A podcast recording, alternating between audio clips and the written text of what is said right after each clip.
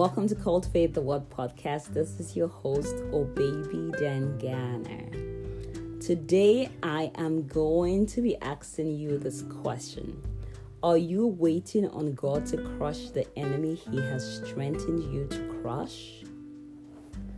A couple years ago, God started teaching me about warfare. I'm going to read these two scriptures to you Ephesians 6, verse 12. For we wrestle not against flesh and blood, but against principalities, against powers, against rulers of darkness of this world. 2 Corinthians 10, verse 4.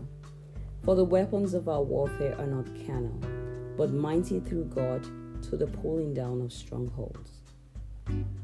Based on these two scriptures, we notice that we're in a warfare and God has equipped us with weapons to fight, and our fight is not against flesh and blood.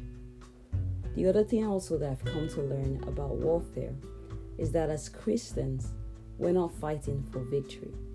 Rather, we're fighting to enforce the victory that Christ gave to us on the cross of Calvary. We're fighting to enforce that in every situation.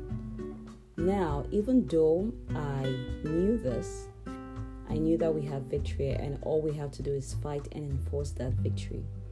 I have to confess that there are so many times where I have withdrawn from battles that I knew I should be fighting. When life becomes um, challenging and the battle, you know, the battles became very intense for me. It looks like it looked like I wasn't making any progress, and I shrank back in fear and I withdrew. Now that's not the only thing that happened is over time I also noticed that I had taken a very wrong posture. I had positioned myself in a place of prayer where I was asking God to establish victory in my life without having to go up in battle. Now, what that means pretty much is I am praying to God to defeat the enemy, give me victory without having to show up battle without being engaged in any way at all. Now that is um this is what that's the position the devil wants us to take.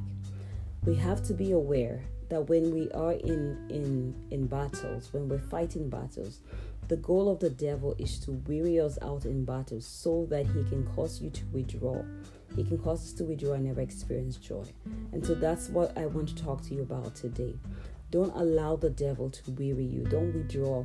Don't withdraw from any battle because if you withdraw, you will never experience victory.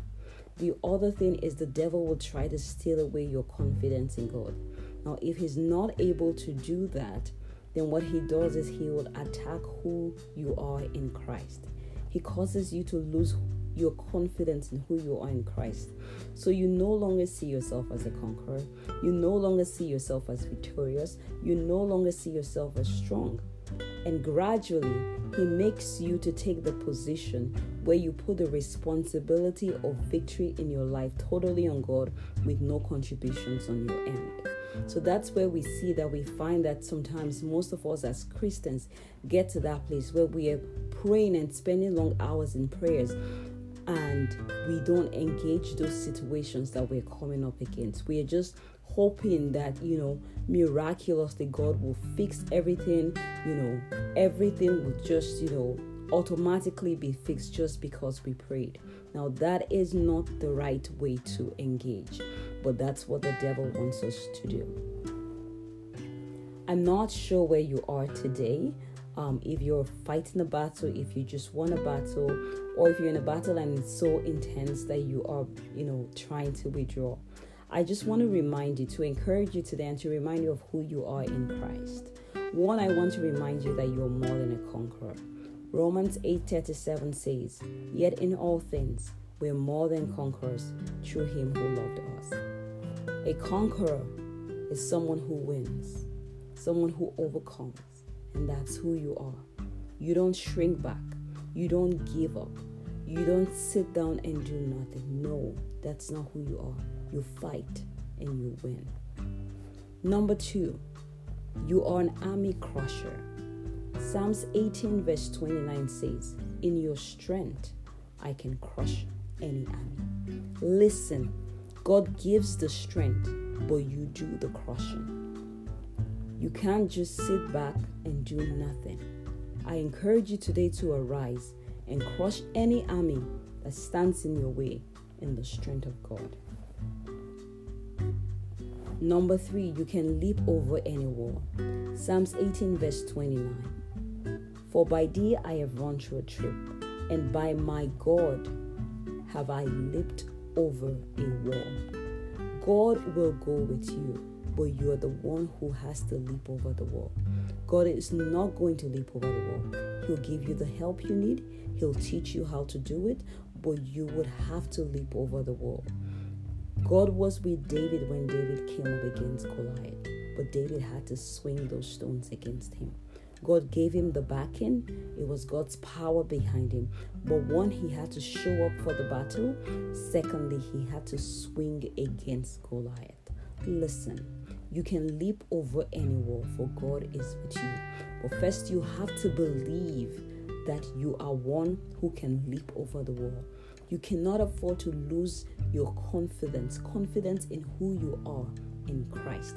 If you do, you'll never be able to to experience the victory that God has given to you.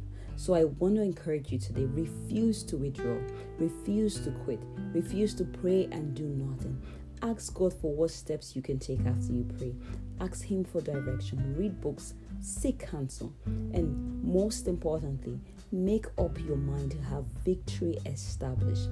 Do not stop until it is established on earth as it is in heaven. Thank you so much for joining me. I hope that you share this with anyone you know who's in a battle or who's been in a battle and is discouraged and about to withdraw, please share with them to encourage them and to strengthen them to continue until victory is established. Thank you so much for joining us and have a wonderful